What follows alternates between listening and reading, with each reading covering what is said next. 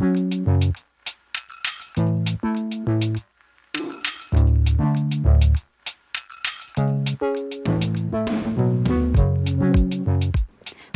objektívne 21, podcast mladých reportérov pre životné prostredie o témach, ktoré hýbu spoločnosťou.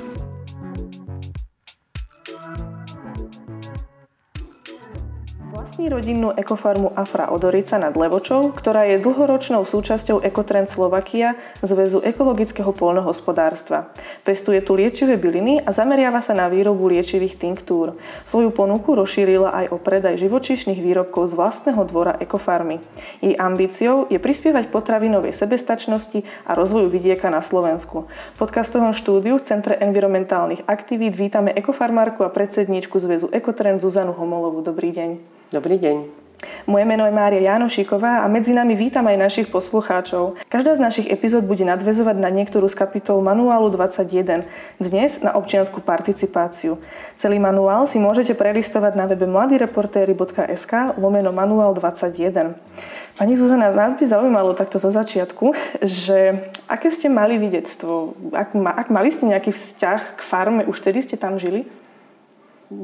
Farma je vlastne bývalý grovský majer, grofa Čákyho zo Spiského Hrhova, ktorý po prvej svetovej vojne počas agrárnej reformy musel odovzdať štátu e, určité množstvo pôdy a na 100 hektároch začali hospodáriť 7 rodín.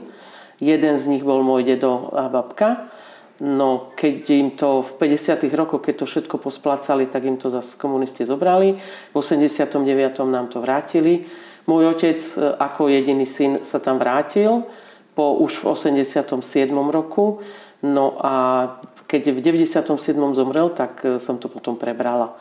Takže farmu si pamätám ako dieťa, chodili sme tam na prázdniny, bola to vlastne samozásobiteľská farma. E, tí ľudia, ktorí tam žili, v tom čase kupovali len sol, všetko ostatné si vedeli dorobiť. Takže v kontexte súčasnej doby je to celkom zaujímavé.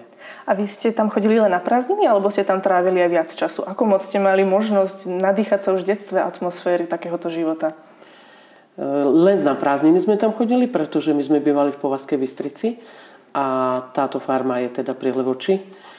A ja som mestské dieťa. Do 35 rokov môjho života som žila na sedlisku, e, na 7. poschodí, nad nami bola strojovňa Takže to, že som sa vyskytla na Odorici, je asi nejaký osud, pretože nikdy som to neplánovala, nikdy som s tým nepočítala. Mm, ja to vždy tak poviem, že sa mi to tak stalo a aktuálne som veľmi šťastná. Takže vy ste nerobili na farme odjak živa, ale až neskôr prišlo to rozhodnutie. Ako ste k tomu dospeli, že teda chcete byť na farme? No, keď sa otec rozhodol, že teda bude tam už žiť, ja už som vlastne tretia generácia bylinkárov, stará mama e, zberala liečivé rastliny, otec ich začal pestovať a ja už som to teda dala schváliť, že už nás to živí. Aktuálne firmu už preberá e, môj syn, to znamená, že štvrtá generácia bylinkárov a vždy sme chodievali otcovi pomáhať. Bola to jeho taká záľuba, no a keď sa stalo, že zomrel, tak bolo sa treba rozhodnúť. Bolo nás 5 detí, ja som vtedy aktuálne bola na materskej s tretím synom a nechala som si vtedy taký rok na rozmyslenie, že uvidím. No a potom teda som sa rozhodla, že budem pokračovať, že to dám teda všetko zlegalizovať. A tak, jak som povedala, ono sa mi to nejako tak stalo. Aké konkrétne byliny pestujete na farme?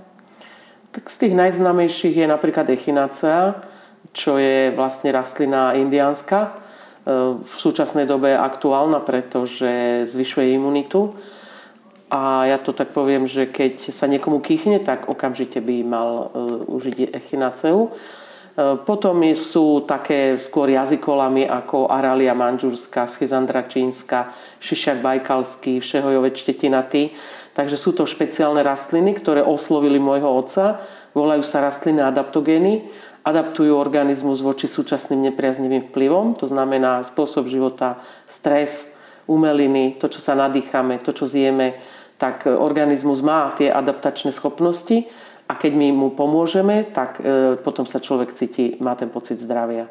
A čo všetko iné na farme ešte okrem e, liečivých bylín e, máte? Vy aj chováte, pokiaľ viem. Áno, e, my už sa vlastne blížime k tomu, k tomu cieľu, že budeme kupovať len sol. Aktuálne si vieme dorobiť všetky potraviny, ktoré sú a napríklad keď v zime sme zaviatí niekoľko dní, tak nám to nevadí, my môžeme byť zaviatí aj mesiac. My proste všetky potraviny máme. Tie, čo si nevieme dopestovať, napríklad obilie, pretože je premnožená e, zver, e, diviacia a vysoká, teda srny a jelene, tak bartrom si vymieňame s farmármi, ktorí toto dopestujú. Takže my im aktuálne napríklad robíme aroniové víno. Aronia je teraz taký celkom boom už posledné roky, ale my už pestujeme viac ako 30 rokov a kolega, ktorý robí obilie, tak si vymeníme, ja mu dám basu vína, on mi dá vrece obilia a tým pádom zase máme všetko. A vy e, sa ako staráte o farmu, keďže patrí tiež pod farmík, alebo teda do toho zväzu Ekotrend, ktorý teda zastrešuje ekologické polnohospodárstvo. Ako sa staráte o všetky produkty, ktoré tu máte, včetne postrekov a podobne? Ako fungujete? E, ekologické polnohospodárstvo je teda systém. Je to vlastne systém kontrolovaného ekologického polnohospodárstva sme kontrolovaní od semiačka až po výrobok, respektíve od narodenia zvieraťa až po vytvorenie nejakej potraviny. E, ekológia je ako keby sme sa tak vracali trošku dozadu, ideme do toho prírodna. Nejde nám o množstvo, ale o kvalitu. Liečivé rastliny nejako nepotrebujú nejaké tieto prípravky. To znamená, že keďže chováme aj zvieratá, máme napríklad mangalice, chováme alebo hovedzí dobytok, ale máme aj zajace a hydinu. To znamená, že my tieto prostriedky máme prirodzene a tie používame potom e, na tie rastliny. Ehm, pri ekologickom polnohospodárstve sú určité pravidlá. E, nemôžu sa používať herbicidy, pesticídy, nemôžu sa používať GMO a e, je tam určitý, treba dodržiavať určitý osobný postup.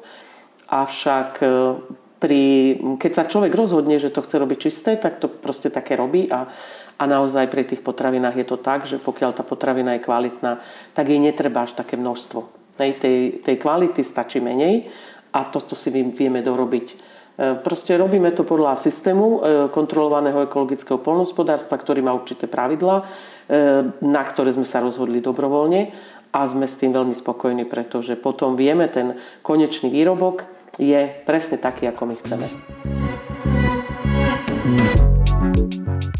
Objektívne 21. Podcast mladých reportérov pre životné prostredie.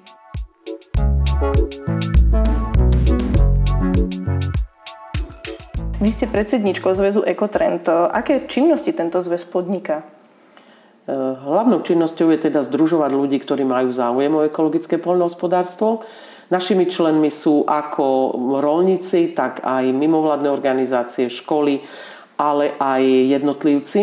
To znamená, každý, kto chce mať nejaké informácie, alebo teda by som povedal možno komplexné informácie o stave ekologického polnohospodárstva, tak môže byť našim členom. E, hlavnou našou činnosťou je teda združovať e, týchto záujemcov, stretávame sa, robíme rôzne semináre, workshopy, konferencie. Aktuálne sme sa rozhodli, robíme také stretávanie na farmách, Napríklad práve dnes som prišla z Dožiniek, z Dolnej Ždáni od kolegu, ktorý e, takúto aktivitu robí každý rok.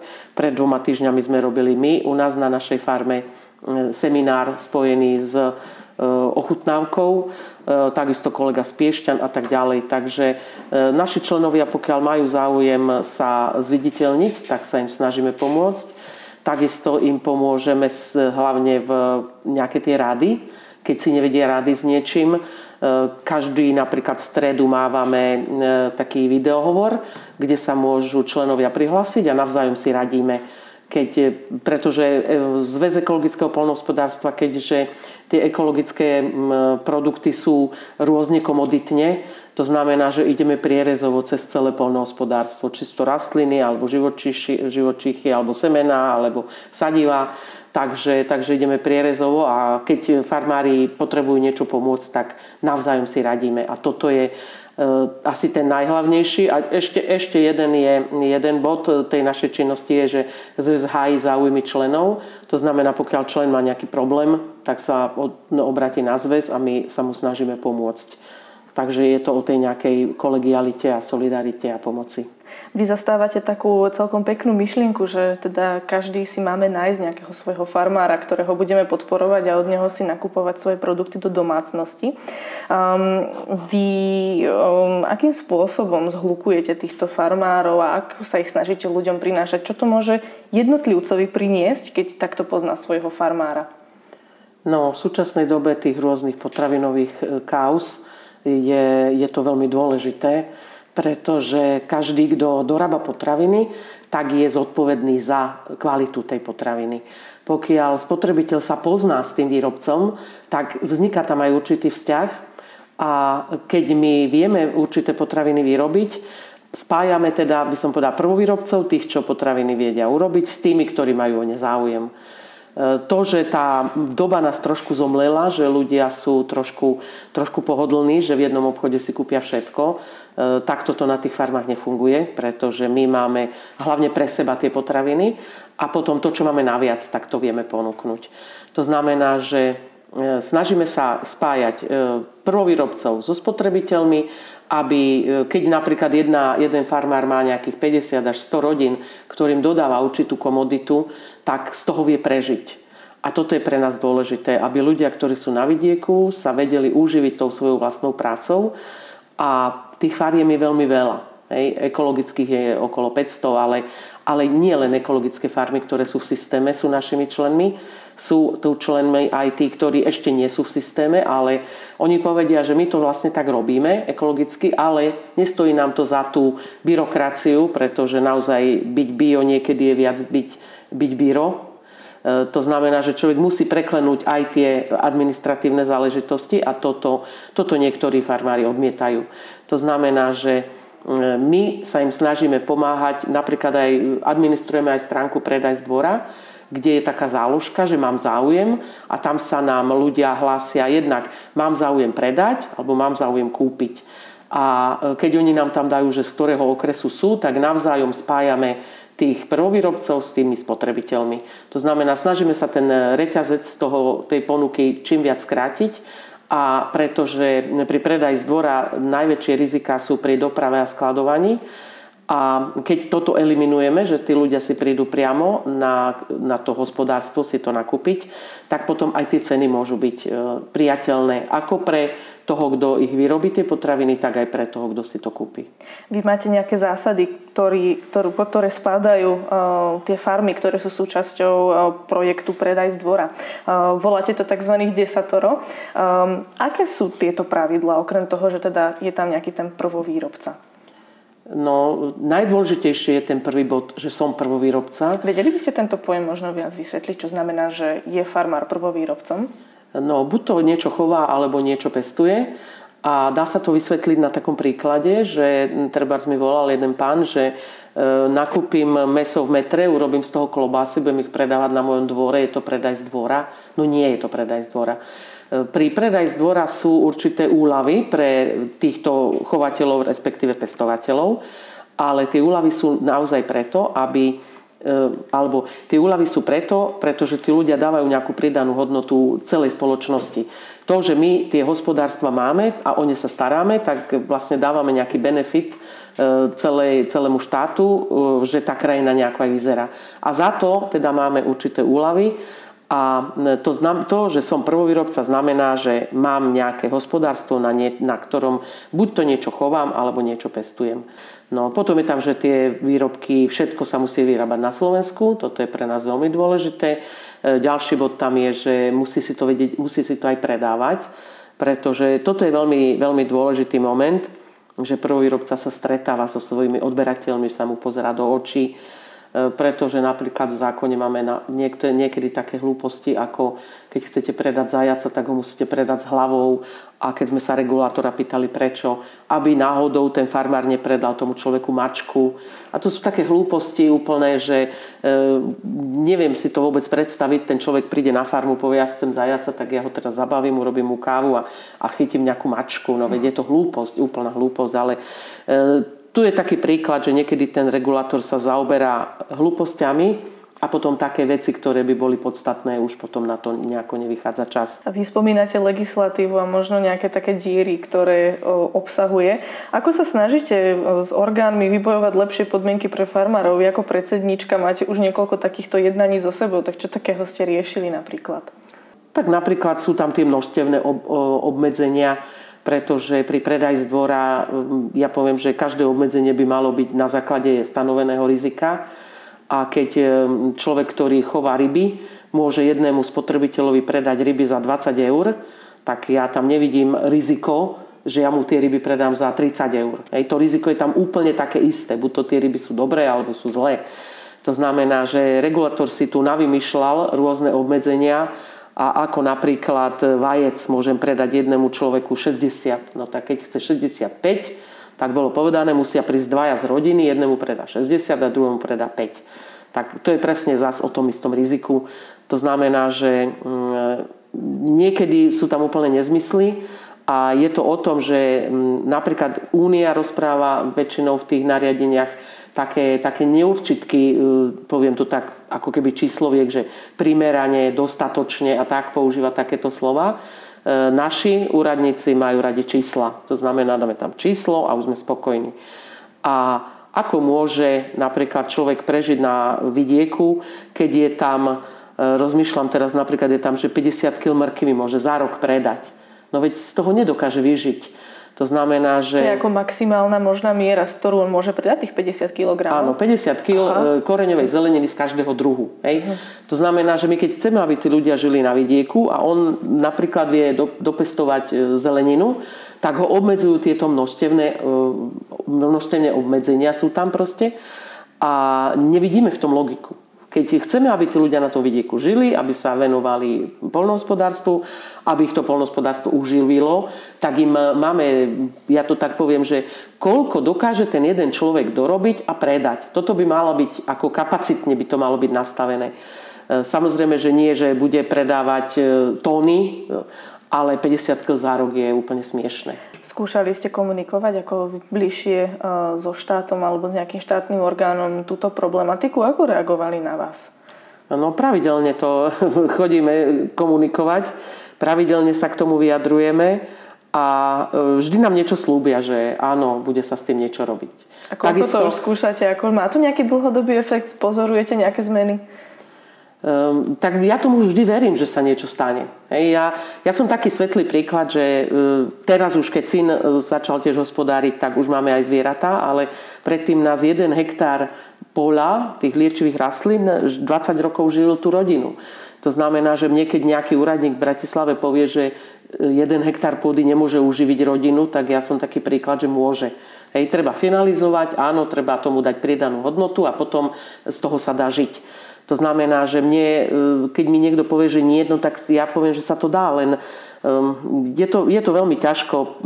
Najhoršie je na tom to, že už keď to tým úradníkom vysvetlíte, že a už sú aj zdielni, že áno, tak potom sa zase vymenia a ideme od znovu.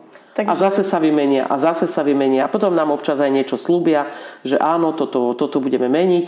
A už keď má prísť na to, že áno, sa to zmení, zase sa vymenia. Takže je to taký nekonečný boj ale na našom zväze sa snažíme ľuďom vysvetliť, ako sa to dá, nie tak, ako sa to nedá, pretože osobne si myslím, že najväčšia brzda rozvoja vidieka z hľadiska takéhoto nejakého samozasobiteľského uh, systému, respektíve predaje z dvora, je štátna veterinárna potravinová správa. Objektívne 21 s osobnosťami, ktoré hýbu našou spoločnosťou. Ja by som sa rada ešte vrátila k vzťahu k potravine alebo vzťahu k ceste potravín.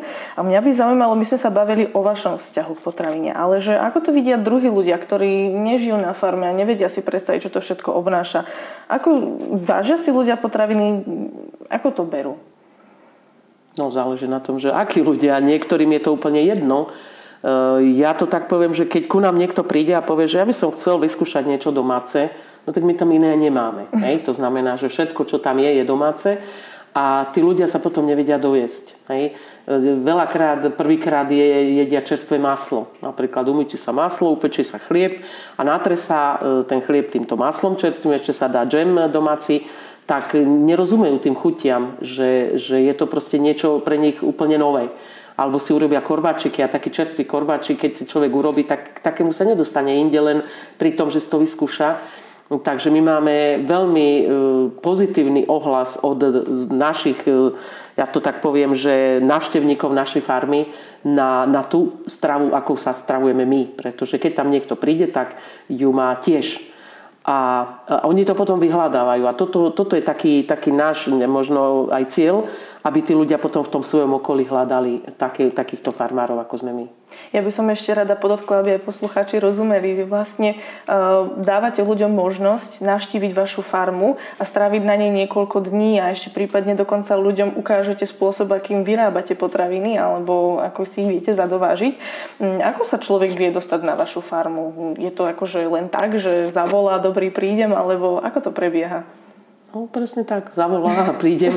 Ale robíme jeden týždeň v lete, vždy v strede prázdnin. Je to teda posledný júlový týždeň, e, ekotábor. E, mávame tak okolo 30, 40, 50 ľudí príde. Oni sú ubytovaní v stodole a, na, a v stanoch. E, je tam teda kadibudky sú, je taká vonkajšia kúpelka, že keď si zohrejú vodu, tak majú aj teplú vodu. Používajú sa ekopripravky. A celé to máme nastavené tak, že raňajky a večere si robia sami s tým, že my im pomáhame s potravinami. Môžu si zobrať e, zo zahrady, čo tam nájdú. Môže, pečieme chlieb, to znamená, keď nie, tak sa upečie chlieb. Všetci 7 chlebov vieme v tej našej peci upiec. To znamená, že a keď sa minú, tak sa vie upiec zase ďalší chlieb. A obed, na to, aby dostali obed, tak nám pomáhajú od 9. do 12. 3 hodiny sa pracuje. To znamená, že a zase sa varí vonku. Takže zase oni sú aj pri tom varení, keď chcú byť, tak to vidia, lebo sa varí v kotloch e, na priedomy.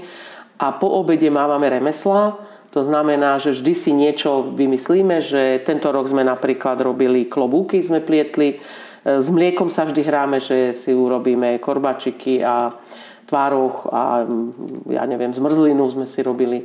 No a e, potom bývajú také, že malovanie kráslic alebo zdobenie kráslic, páranie peria, proste rôzne, rôzne tie remeslá, to býva po obede a večer e, pri ohni sa rozprávame.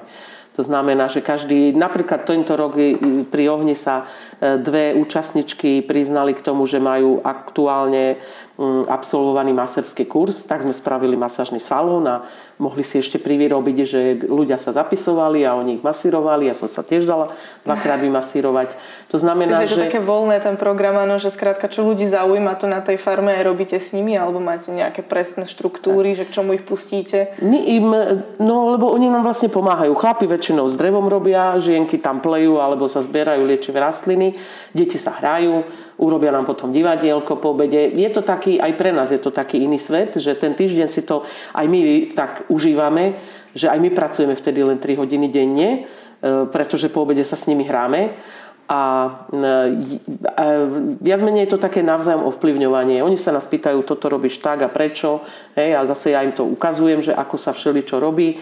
Mm, zakladali sme víno napríklad aroniové. To znamená, že e, snažíme sa tým, ľuďom ukázať, e, že sme takí istí ako oni, lebo niekedy e, sa stretávam s tým, že niektorí ľudia majú taký názor na nás, že sme nejaký čudní a tak ďalej.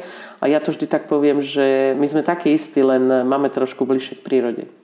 A ak, s akým vzťahom potom k potravinám odchádzajú odtiaľ ľudia? Ako to potom vnímajú? Zmení sa v nich niečo? Prelomí sa v nich nejaký dojem alebo také? No tak vždy mi povedia, že už odteraz si budeme chodiť mlieko kupovať do automatu alebo z mliečného expresu a, a budeme si to doma robiť, e, tieto rôzne potraviny.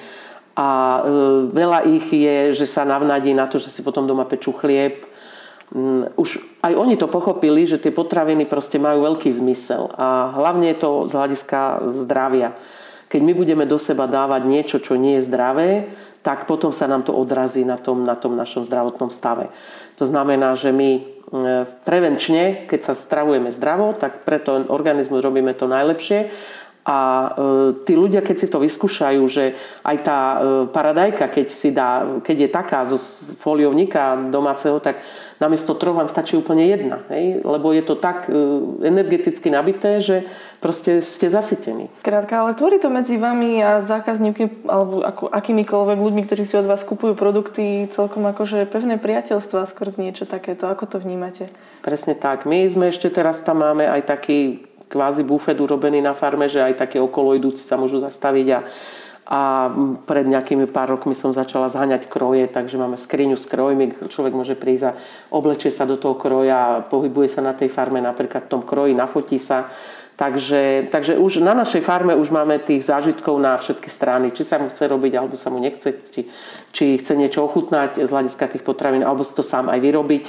E, to znamená, že mm, snažíme sa zážitkovou formou ľuďom ukázať, čo všetko sa na takej farme dá robiť a že tie potraviny naozaj má, majú veľký zmysel, aby sme ich robili tak poctivo. Ako by ste popísali dostupnosť k vašej farme? Vy ju máte um, tak trošku ako nad mestom, alebo ako to povedať, a je tam nejako komplikované sa dostať, si nejako utopený medzi kopcami, alebo ako by ste popísali to prostredie a dostupnosť? No tá cesta je tam celkom zlá, ale mm, ja som kedysi bojovala za to, aby Levoča tú cestu opravila. My sme vlastne 5 km od mesta, ale mm, sme zapísaní ako ulica Levoče. Mesto o to moc nemá záujem a mm, v súčasnej dobe už, už mi to tiež za to nestojí. Mám taký názor, že ten, kto ku nám chce prísť, tak nech príde a príde aj za takých podmienok, aká tá cesta je. Nemáme záujem, aby tam chodili všetci, Hej, my chceme mať ten svoj svet a nech tam prídu tí ľudia, ktorí chcú zažiť náš svet, lebo prednedávnom tam dosť blízko nás urobili rozhľadňu a, a tí ľudia proste na autom až hore na tú rozhľadňu. Takže, takže trošku sme to museli aj tak riešiť, aby, aby sme si to súkromie tam ustražili. Takže tá cesta je dosť zlá, ale kto chce, tak ju nájde a ku nám sa vie dostať. Na záver by som sa vás rada opýtala e, na fungovanie na vašej farme ako rodina, teraz spomíname e, práve ľudí, ktorí na tú farmu prídu zvonka. Ako fungujete? Tuto, u vás dokonca býva ešte aj syn, neviem, či tam nemá rodinu takto spolu, akože vlastnú. E, máte nejako podelené role, alebo ako tam fungujete? E, áno, lebo aj syn, aj zať, e, má, tam sú aj, aj teda ja, takže každý máme tú svoju prácu. E, syn akurát teraz má už zase syna, máme ďalšieho vnúka a aktuálne bývajú v Levoči, ale každý deň si chodí ku zvieratám a dcera teda so zaťom takisto bývajú v Levoči a ja som teda na tej farme. E, máme to rozdelené tak, že ja mám tie liečivé rastliny, alebo teda celkové rastlinnú výrobu, celé všetky, všetky rastlinky, čo tam sú, aj ovocie, zeleninu a také drobné zvieratá, ako zajace, hydinu syn má mangalice a zaď má hovedzí dobytok. To znamená, každý si, poviem to tak, manažuje to svoje a navzájom si pomáhame. To znamená, že teraz napríklad budeme vyberať zemiaky, no tak bude rodinná brigáda, ale už sa nám aktuálne ozvali aj dobrovoľníci, ktorí nám chcú prísť e, pomôcť zberať zemiaky. To znamená, že okrem toho, že sme tam my, gro práce si urobíme sami, lebo mám ešte jedného syna, ktorý teda, ja to tak vždy poviem, že zatiaľ býva v Bratislave a keď sú takéto práce, napríklad jarné práce, tak oni, keďže on robí aj s tou jeho partnerkou, robia z domu, tak prídu na 2 až 3 mesiace na jar a nám pomáhajú. Potom prídu v lete na nejaké 2-3 týždne a teraz už zase, že prídu na tie zemiaky. To znamená, že keďže mám tri deti, ktoré už majú každé rodiny a, a ja, tak e, keď treba, tak si tak navzájom pomáhame. Takže snažíme sa rodinne. Nemáme žiadneho zamestnanca, ono je to aj o tom, že nezarobí nám to na toho zamestnanca. To znamená, že... Ale pre nás je to aktuálne, takto nám to postačuje, že si navzájom pomáhame a keď tak eh, dáme vedieť dobrovoľníkom a, a tí nám prídu pomôcť. Za ten zážitok, že môžu zažiť tú farmu, ja poviem tak, tam je, keď je ticho, je ticho, keď je tma, je tma, keď sa zabávame, sa zabávame, pretože na tej farme sú síce tri rodiny tam aktuálne bývajú, ale sme dostatočne ďaleko od seba a každý tam má teda to svoje súkromie. Myslíte, že e, farma a jej príbeh vašej farmy bude písať aj rodina naďalej? No, tak e, ten mladší syn je samostatne hospodáriaci rolník a prešiel mu aj projekt Mladý farmár. To znamená, že ešte teraz dva roky e, ten projekt musí udržať a rozhodol sa poviem tak, že skončil vlastne 8-ročné gymnázium, potom išiel na rok do Bratislavy, že informatiku a potom sa vrátil a povedal, že takto nechcem žiť, ja chcem žiť na farme. Takže zatiaľ to vyzerá, že áno, ale mám to, ja to mám nastavené tak, ako to kedysi môj otec povedal, že ja si to urobím ako ja chcem a kto príde po mne, nech to urobí ako on chce. To znamená, že ja to takto chcem žiť, ja nechcem, aby ma niekto presviečal, že mám žiť ináč a tým pádom ani ja nemôžem nikoho presviečať, že má žiť ináč ale tú farmu mienim odovzdať tým mojim deťom funkčnú a samozásobiteľskú a prosperujúcu. A pokiaľ im urobí, budú, urobím šťastných tým, že tú farmu potom predajú niekomu, kto, kto tam bude chcieť žiť a oni budú chcieť žiť niekde inde, je to, je to naozaj ich vec. Hej. Môj svet je tento a aký je ich svet. Zatiaľ to vyzerá, že ten mladší syn to preberie. Hovorí Zuzana Homolová z ekofarmy Afra Odorica. Ďakujeme, že ste prišli medzi nás dnes. Ďakujem. Lúčime sa aj s vami, naši milí poslucháči. Do vydania ďalšej epizódy nás nezabudnite sledovať aj na sociálnych sieťach, a teda na Facebooku alebo Instagrame Mladých reportérov pre životné prostredie. O dva týždne si pre vás nachystá ďalšiu časť podcastu Objektívne 21 môj kolega Michal Mazánik. Do počutia.